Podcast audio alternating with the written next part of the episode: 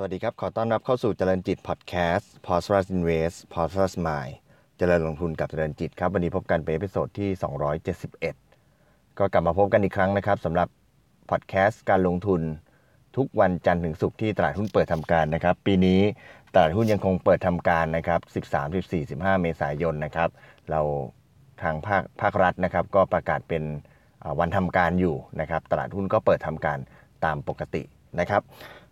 วันนี้มาติดตามเรื่องที่น่าสนใจนะครับ ซึ่งเราติดตามต่อเนื่องมาจากสัปดาห์ที่แล้วนะครับ ตลอดปลายสัปดาห์ที่ผ่านมานะครับ กลุ่ม OPEC Plus รวมถึงกลุ่มประเทศ G20 นะครับ ได้มีการประชุมกันในเรื่องของการหาทางออกเกี่ยวกับการลดกำลังการผลิตน้ำมันนะครับ วันนี้มาดูผลที่ออกมากันนะครับ ข้อมูลมาจาก Bloomberg นะครับ กลุ่มประเทศ OPEC นะครับ รวมถึง G20 นะครับ มีการ ตกลงที่จะลดกำลังการผลิตลงราวๆ 10 ล้านบาร์เรลต่อวันนะครับก็เป็นถือเป็นการยุติ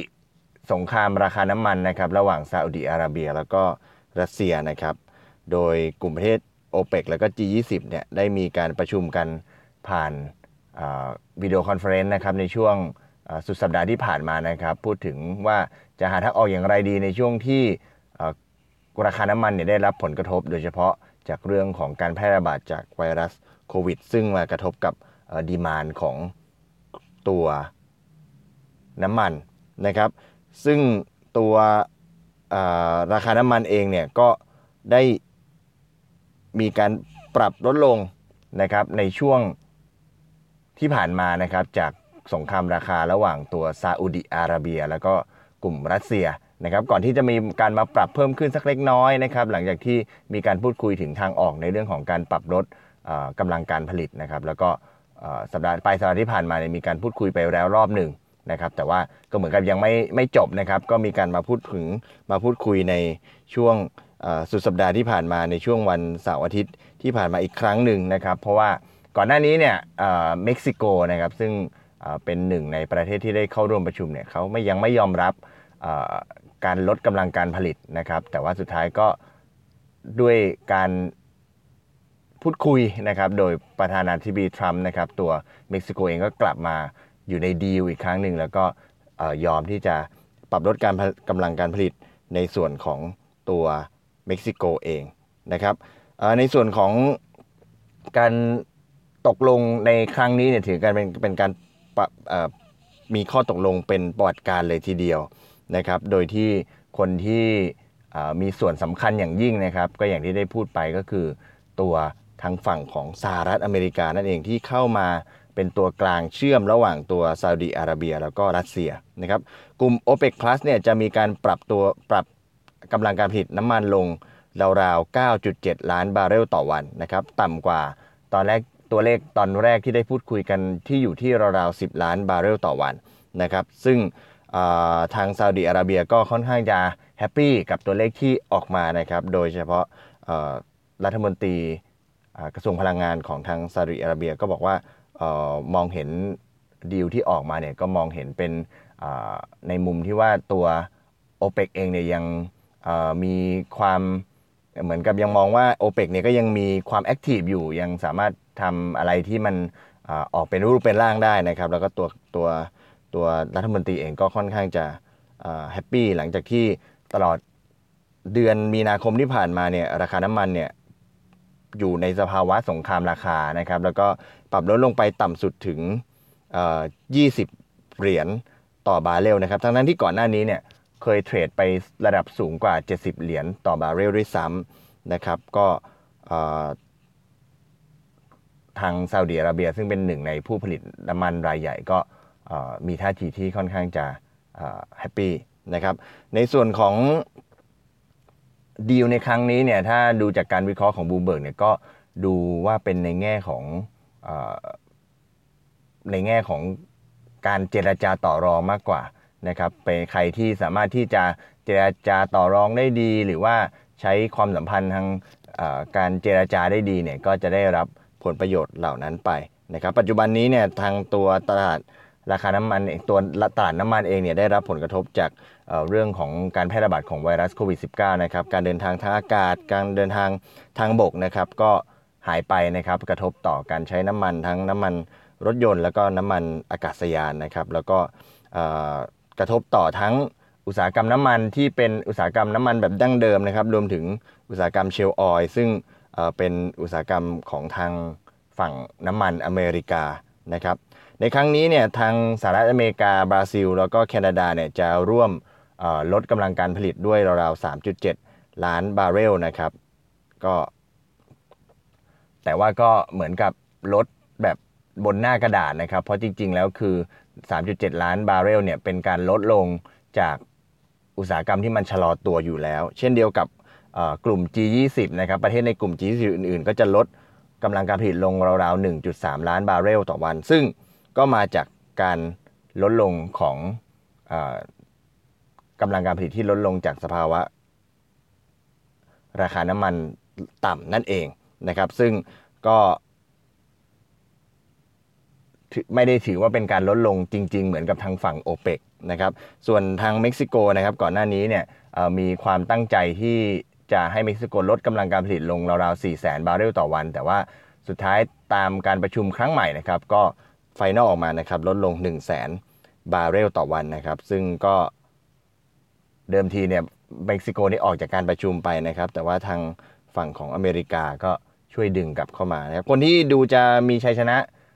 ในการต่อรองมากที่สุดก็หนีไม่พ้นนะครับ เป็นท่านประธานาธิบดีโดนัลด์ทรัมป์นั่นเองนะครับ เพราะว่า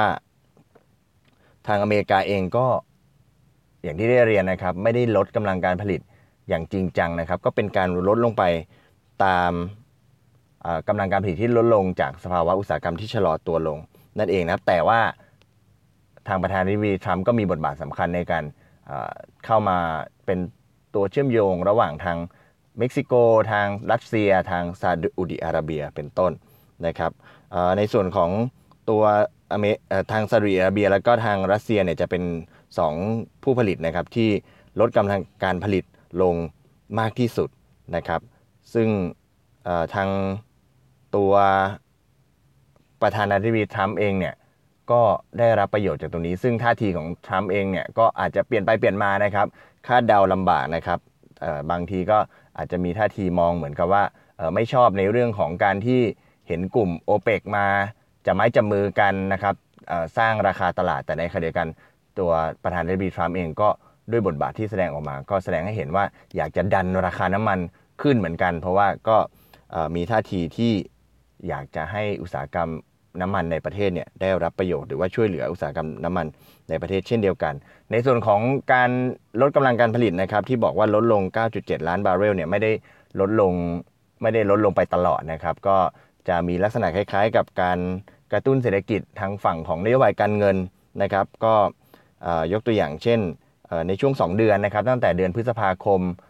ไปถึงมิถุนายนเนี่ยจะลดลง 9.7 ล้านบาร์เรลนะครับหลังจากนั้นเนี่ยอพอผ่านช่วงเดือนมิถุนายนไปเนี่ยจะลดลงเหลือเจ็ดจะลดลง 7.6 ล้านบาร์เรลนะครับไปจนถึงสิ้นปีนะครับหลังจากนั้นก็จะลดราวๆสัก 6 ล้านบาร์เรลไปจนถึงเดือนเมษายนปี 2022 นะครับซึ่งต้องย้ำอีกครั้งหนึ่งว่าทางกลุ่ม o p e ปเองจะไม่ได้เริ่มลดกำลังการผลิตในทันทีนะครับจะเริ่มลดตั้งแต่วันที่ 1 พฤษภาคมเป็นต้นไปเพราะฉะนั้นช่วง เดือนเมษาที่เหลืออยู่นี้เนี่ยตัวการกำลังการผลิตเองก็ยังต้องบอกว่าท่วมตลาดอยู่นะครับ supply ของน้ำมันก็ยังอยู่ในตลาดที่เยอะอยู่ ตัวซาอุดิอาระเบียเองจะลดกำลังการผลิตลงไปอยู่ต่ำกว่า 8.5 ล้านบาร์เรลนะครับในขณะที่ตัวรัสเซียก็จะปรับลดลงเช่นเดียวกัน โดยที่ทั้งสองสองสองทั้งสองประเทศเนี่ยอย่างรัสเซียเองก็ตอนนี้ผลิตอยู่แถวๆราวๆ11 ล้านบาร์เรลนะครับส่วนในเดือน เมษายนนี้เนี่ยจริง ๆ แล้วกำลังการผลิตของซาอุดีอาระเบียเนี่ยขึ้นไปถึง 12.3 ล้านบาร์เรลด้วยซ้ำนะครับแต่ว่าทั้งสองฝ่ายก็จะลดลงไปอยู่แถวๆราวๆสัก 8.5 ล้านบาร์เรลก็ความเห็นของทางฝั่งซาอุดีอาระเบียนอกจากจะ happy กับดีลแล้วก็ยังมองว่าน่าจะ